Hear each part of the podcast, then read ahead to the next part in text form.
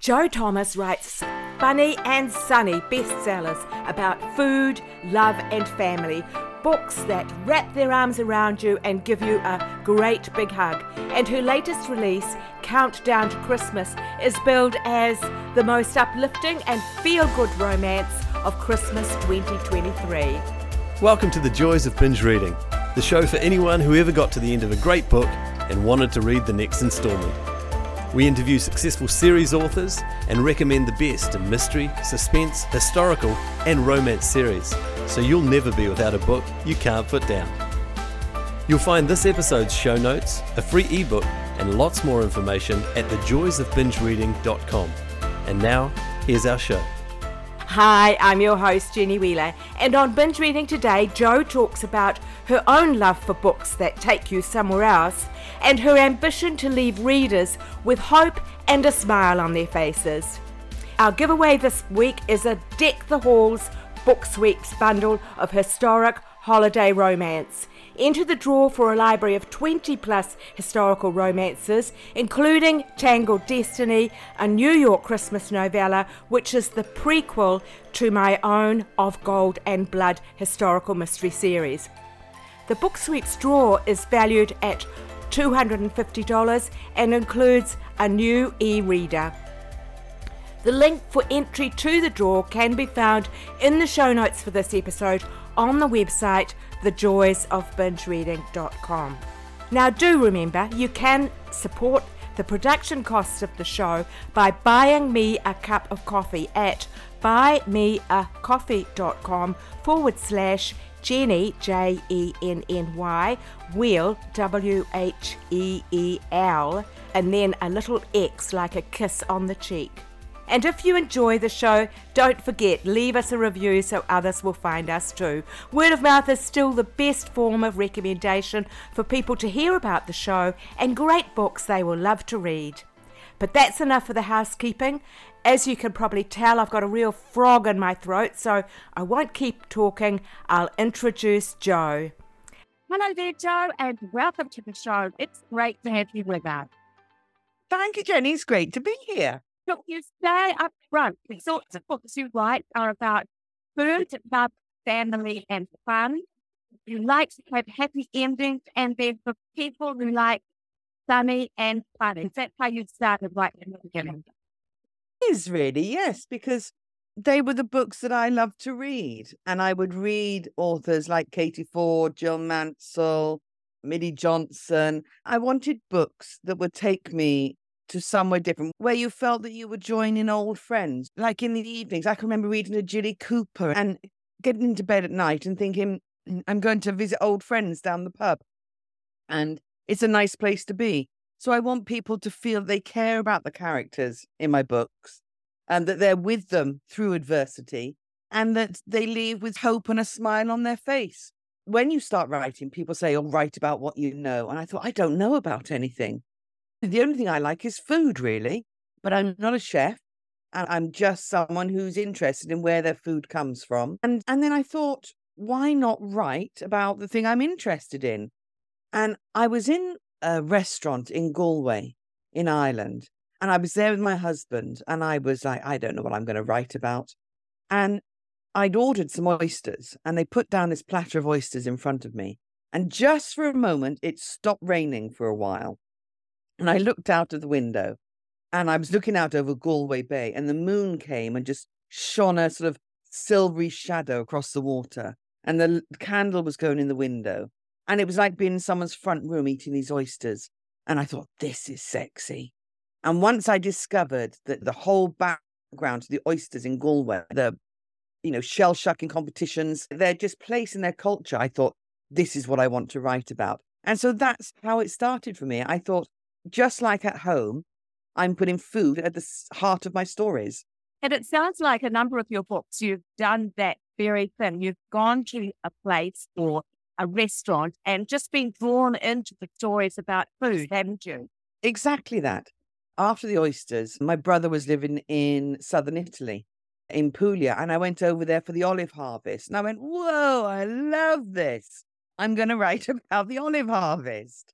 And then it just snowballed. And I just realized that I devour cookery books like people read fiction. I love to read cookery books that take me on a journey. And so it just snowballed from there. And so this latest book is set in maple country, all about maple syrup in Canada. Of course, last year I was right. Uh, was it last year? There's so many now. I've done gingerbread in Germany. I've done Iberico ham in Spain. And I've just come back from a wonderful trip to Geneva, which will be on the cards for next year. How wonderful. Yes, now this Christmas book that we're going to be talking about is called Countdown to Christmas. And as you say, it's set in a very small northern forest town in Canada where they depend on, on their economy for the maple syrup. You've got some wonderful maple syrup recipes in it as well. And your key character is a baker who has lost the joy of cooking a little bit and because her life's on a bit of a downturn and she rediscovers that she's got skills people value when she's visiting. But you've got a great thing set up where you're doing two books a year, one for winter, one for summer. Tell us about how that rhythm got started. I can't remember how it got started really. When I started writing, when I wrote The Oyster Catcher, I was then also writing a big book and a novella each year. So I've got novellas that just come out as ebooks.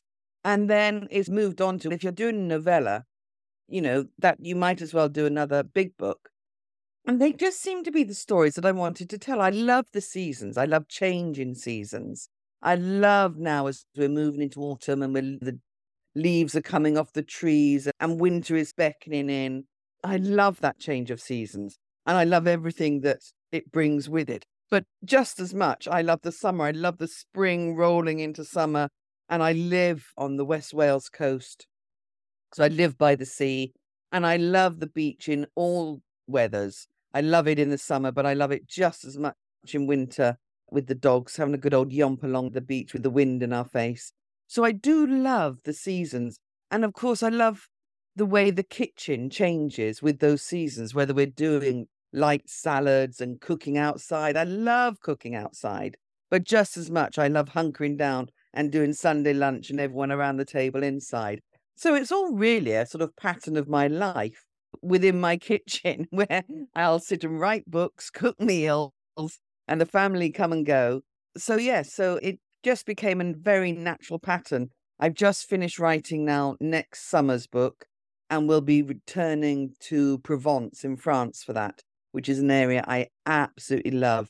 And people who've read my books will know that I wrote Escape to the French Farmhouse, all set in Provence. And so we're doing a return to Provence, which I'm very excited about. Fabulous. Now, Countdown to Christmas is being billed as the most uplifting and feel good romance for all Christmas 2023. What do you think makes a good Christmas book? What are readers looking for? Oh, you've got to have all the feels in there. You've got to have all the feels. We do romanticize Christmas. And I quite like the fact that we actually, a lot of people just call it the holidays because whatever you're thinking, it's a nice time to gather with family. So it is about being with ones you love. It is about having all the senses snow, candles, lights. I spent time in Iceland and I've written a book in Iceland. And there so much of the day is in dark, but they use candles everywhere. And I can remember staying in this hotel once, and you went down into a sort of semi cellar for breakfast, and the bacon smells drew you in. And when you got down there, the snow was halfway up the windows and candles in every window. And I thought it was the, it was like stepping into a great big hug.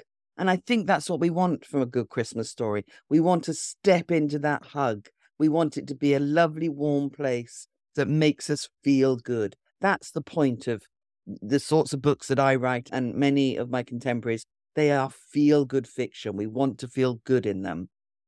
Hey, listen, you mentioned the great big hug. I must just divert a little bit from the book to ask you about on your website, you say people say your books are like a great Welsh hug, and there's an indecipherable Welsh word that means great big hug. Tell us what that word is and how do you pronounce it? that word is cwtch. So you have a cwtch. So a cwtch is a hug, but it can also mean a warm, cozy little room, like a snug, the cooch, and you coochie on in. Oh, great. Oh, that's something I've learned today. now, your character, Chloe, forgive me if I say, but at the beginning, she's a little bit of a limp rag. I found her just a little bit irritating because she built her whole life around her son. She's a single mum, and he goes off to visit his dad when he's 12 years old. Admittedly, a mum without her son at Christmas, it is difficult, but she's a bit of a, a limp rag at the beginning. What am I going to do? And all she does is fantasize about what Reuben would be doing now. And also looking back on her relationship with Reuben's father and asking herself, could they have made it work? Even though she acknowledges over and over again that no, they couldn't and that it, said they didn't try. But she does develop during the course of the story and become a lot more interesting and have a bit more going for her as the story develops. And I wondered, a very long question, but do you quite often like to write about midlife women who are ma- making a fresh start in life? Oh, yeah, that's bang on what I like to write about. Uh, because I do think we reach crossroads in our lives when we get to midlife, whether it be should I have had children, looking back. And I think you do get to a point where could I have gone down a different road? So eh, I didn't want her to be limp, but I did want her to be at a point where I think having spent all those years bringing up her son and they've been through COVID, so it's just been her and him, that suddenly Christmas on her own is quite a big deal. But also, what I quite liked about her is that she is very keen for her son to have a really good relationship with his father. And I do think that we all look back and think, oh, what if I'd gone down a different route or whatever? Not that really would have been a possibility, but I, there is an element of that when you sit there and you take time to think. And also, it can often be a time for new beginnings if we're brave enough. She does get the opportunity to take a very big step into an adventure, and that's how she ends up in Northern Canada. And she takes it, doesn't she? She really makes the most of it. She does and for very good reasons, really. She, it is just her and her son now. She doesn't have any other family. And she is not prepared to just accept a possible inheritance from someone she doesn't know. She needs to know why she didn't know about this person, who they were, what their life was, and to be able to pass that story on to her son so that should this happen, the reason that they have got themselves into a better situation it is down to one person who she was related to. And she's not prepared to just take the money and run. She wants to know, firstly, is it for real? And secondly, who was this person and why did he have nobody else to leave his money to? Why is it her? So there are lots of questions, and she's full of integrity and really wants to know what the story is so that can be handed on down. Yeah, yeah as we've mentioned, food is very important. There's some great recipes in the book. But I noticed also that you've become an agent for maple syrup during the course of the story. How did that happen? I don't know that I'm an agent for maple syrup, but as I say, I always put food at the heart of the story. And Canada is very close to my heart. I honeymooned there and I really wanted to explore maple syrup more. And I use it a lot in cooking. For instance, on a Sunday, big Sunday roast, I'll do parsnips and I'll do them in a bit of butter and oil and seasoning and then drizzle them with maple syrup and toss them in the maple syrup. And so you get lovely caramelizing parsnips to go with the roast. Or at Christmas time, I'll do a ham, a roast ham, and then gore the fat rub it with some mustard, put in some cloves, drizzle it again with maple syrup, just gives it a lovely sweetness. And because there are four types of maple syrup, you go from light to very dark. You can really decide on the depth of flavor that you want from the maple syrup as well. Fantastic. Actually, funnily enough, I did a roast cauliflower dish for a potluck lunch that I was going to last weekend. It was partly an Ottolenghi influenced recipe, but it had maple syrup on the roast cauliflower. It was gorgeous. Oh, I'm thinking of doing roast cauliflower. We're going to have a bit of a writer's Christmas lunch. And I was thinking what to do for the vegetarians. And I was thinking roast cauliflower. So I might look that one up with a drizzle of maple syrup would be wonderful. It also had a drizzle of pomegranate molasses. Oh, okay. That's it was really Ottilie. good. It was good. very Ottilie, yeah.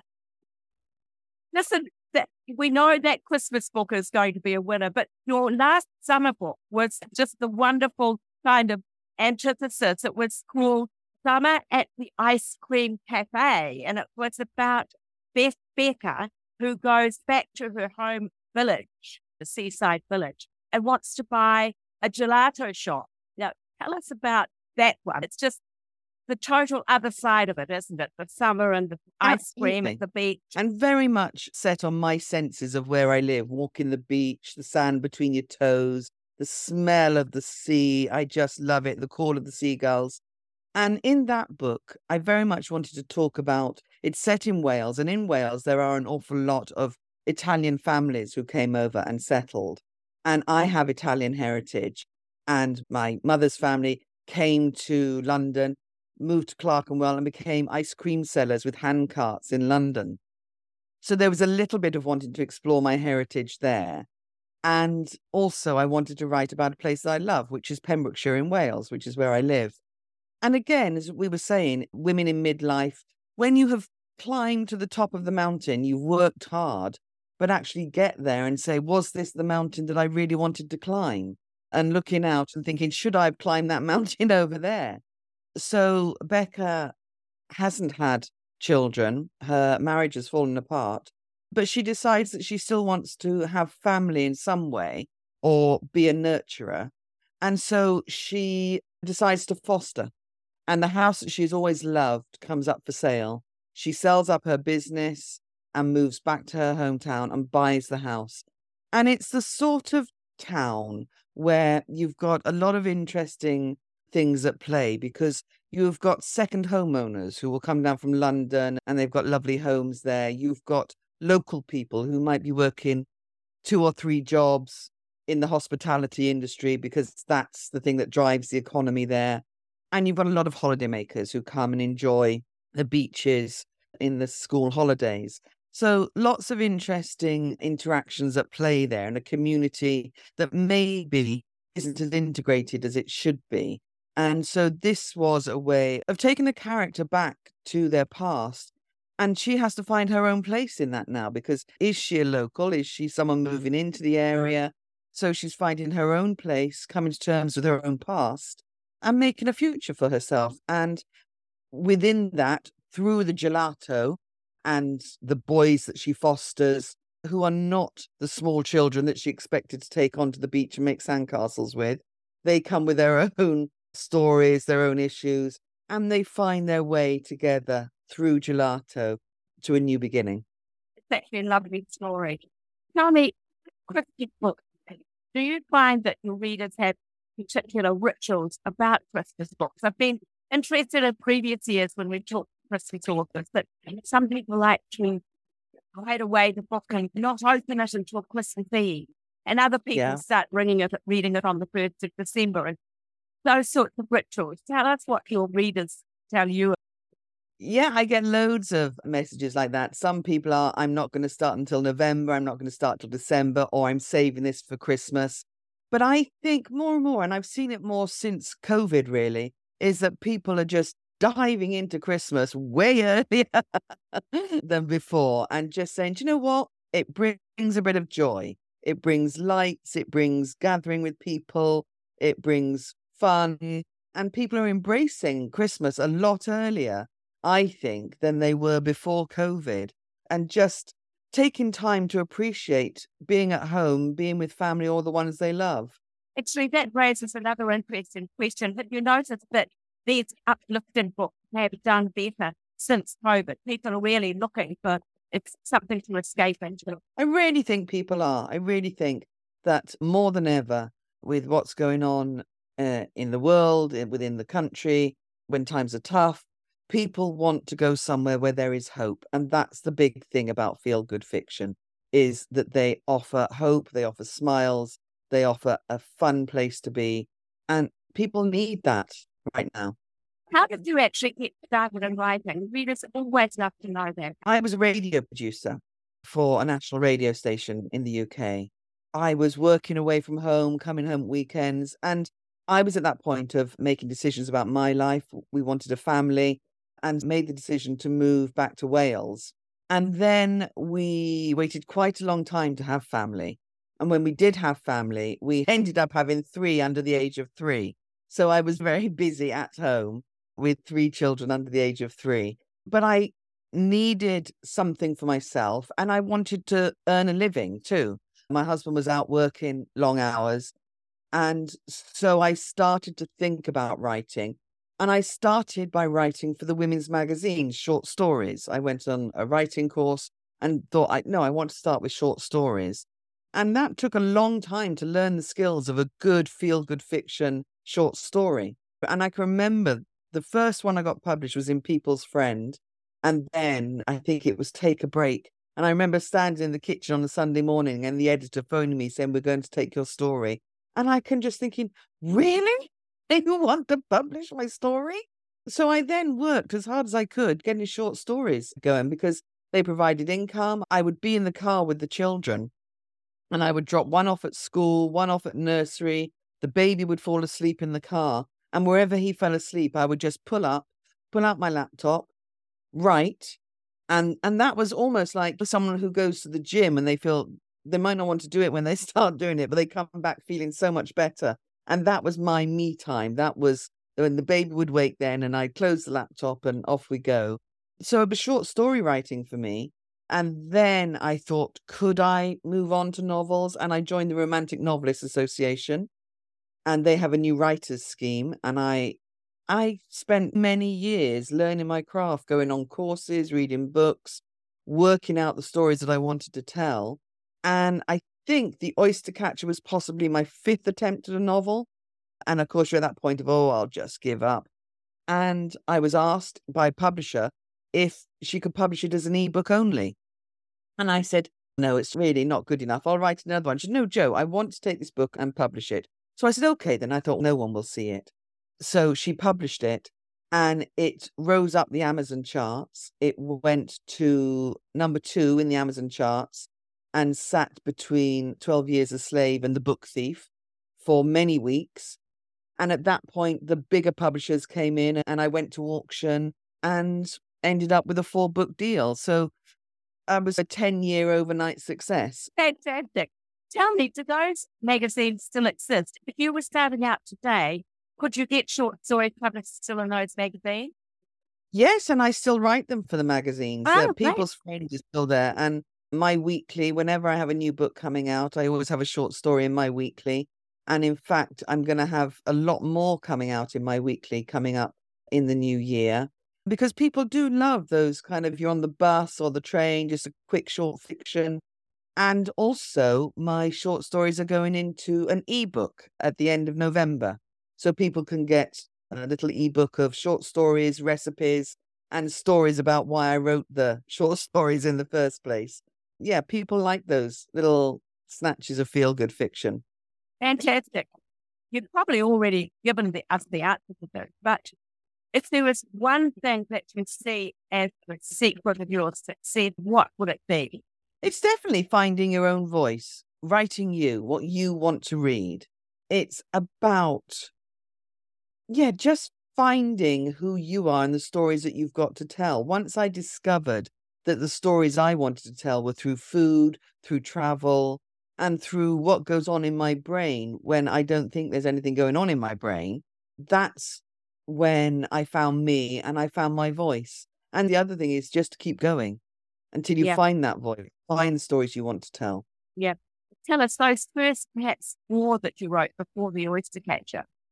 Were they the same sort of story? No, so- some of them were just a complete mess, to be honest. But there's one there that I want to still do something with and hope to at some point. There's an mm-hmm. idea in there, in amongst all the mess, that I still want to pluck out and use. And in fact, in my first attempt at a story, which will never see the light of day, but when I wrote A Winter Under the Stars, and I went away to Swedish Lapland with my friend Katie Fforde, and we went to visit the reindeer and to meet the Sami people there. But we also went husky racing. We went on a husky trail. the very first start of my first story had started with huskies and wanting to do some kind of a race with the huskies or whatever. So that came back into play at that point. So nothing is ever wasted. Yeah, yeah. But it sounds like you use those books to find your voice. Yes. Look, turning to Jo as reader, because we always like to ask what you're reading and what you'd like to recommend to others. What are you reading at the moment? Have you been a binge reader now or in the past? I've just finished reading Jilly Cooper's new book, which comes out in November, all set in the world of football. So that's great. And I've always loved Jilly Cooper's books. So I was delighted to get an early copy of that. I've also, I've just started reading an early copy of Milly Johnson's new book, which is fantastic. So I love to read books, the sort of same sort of books really that I like to write, like Milly, like Katie Fforde, like John Mansell. Love those. But my other turn to when I don't know what to read and I'm going to binge read is Jackie Collins. I love a Jackie Collins book. Wonderful. I didn't know Jilly was still writing. That's fantastic. Yeah. Yeah, her new one is out in November. If you like a Jilly, it's a fat old book full of all the favorite characters and the animals and everything. So that's out in November.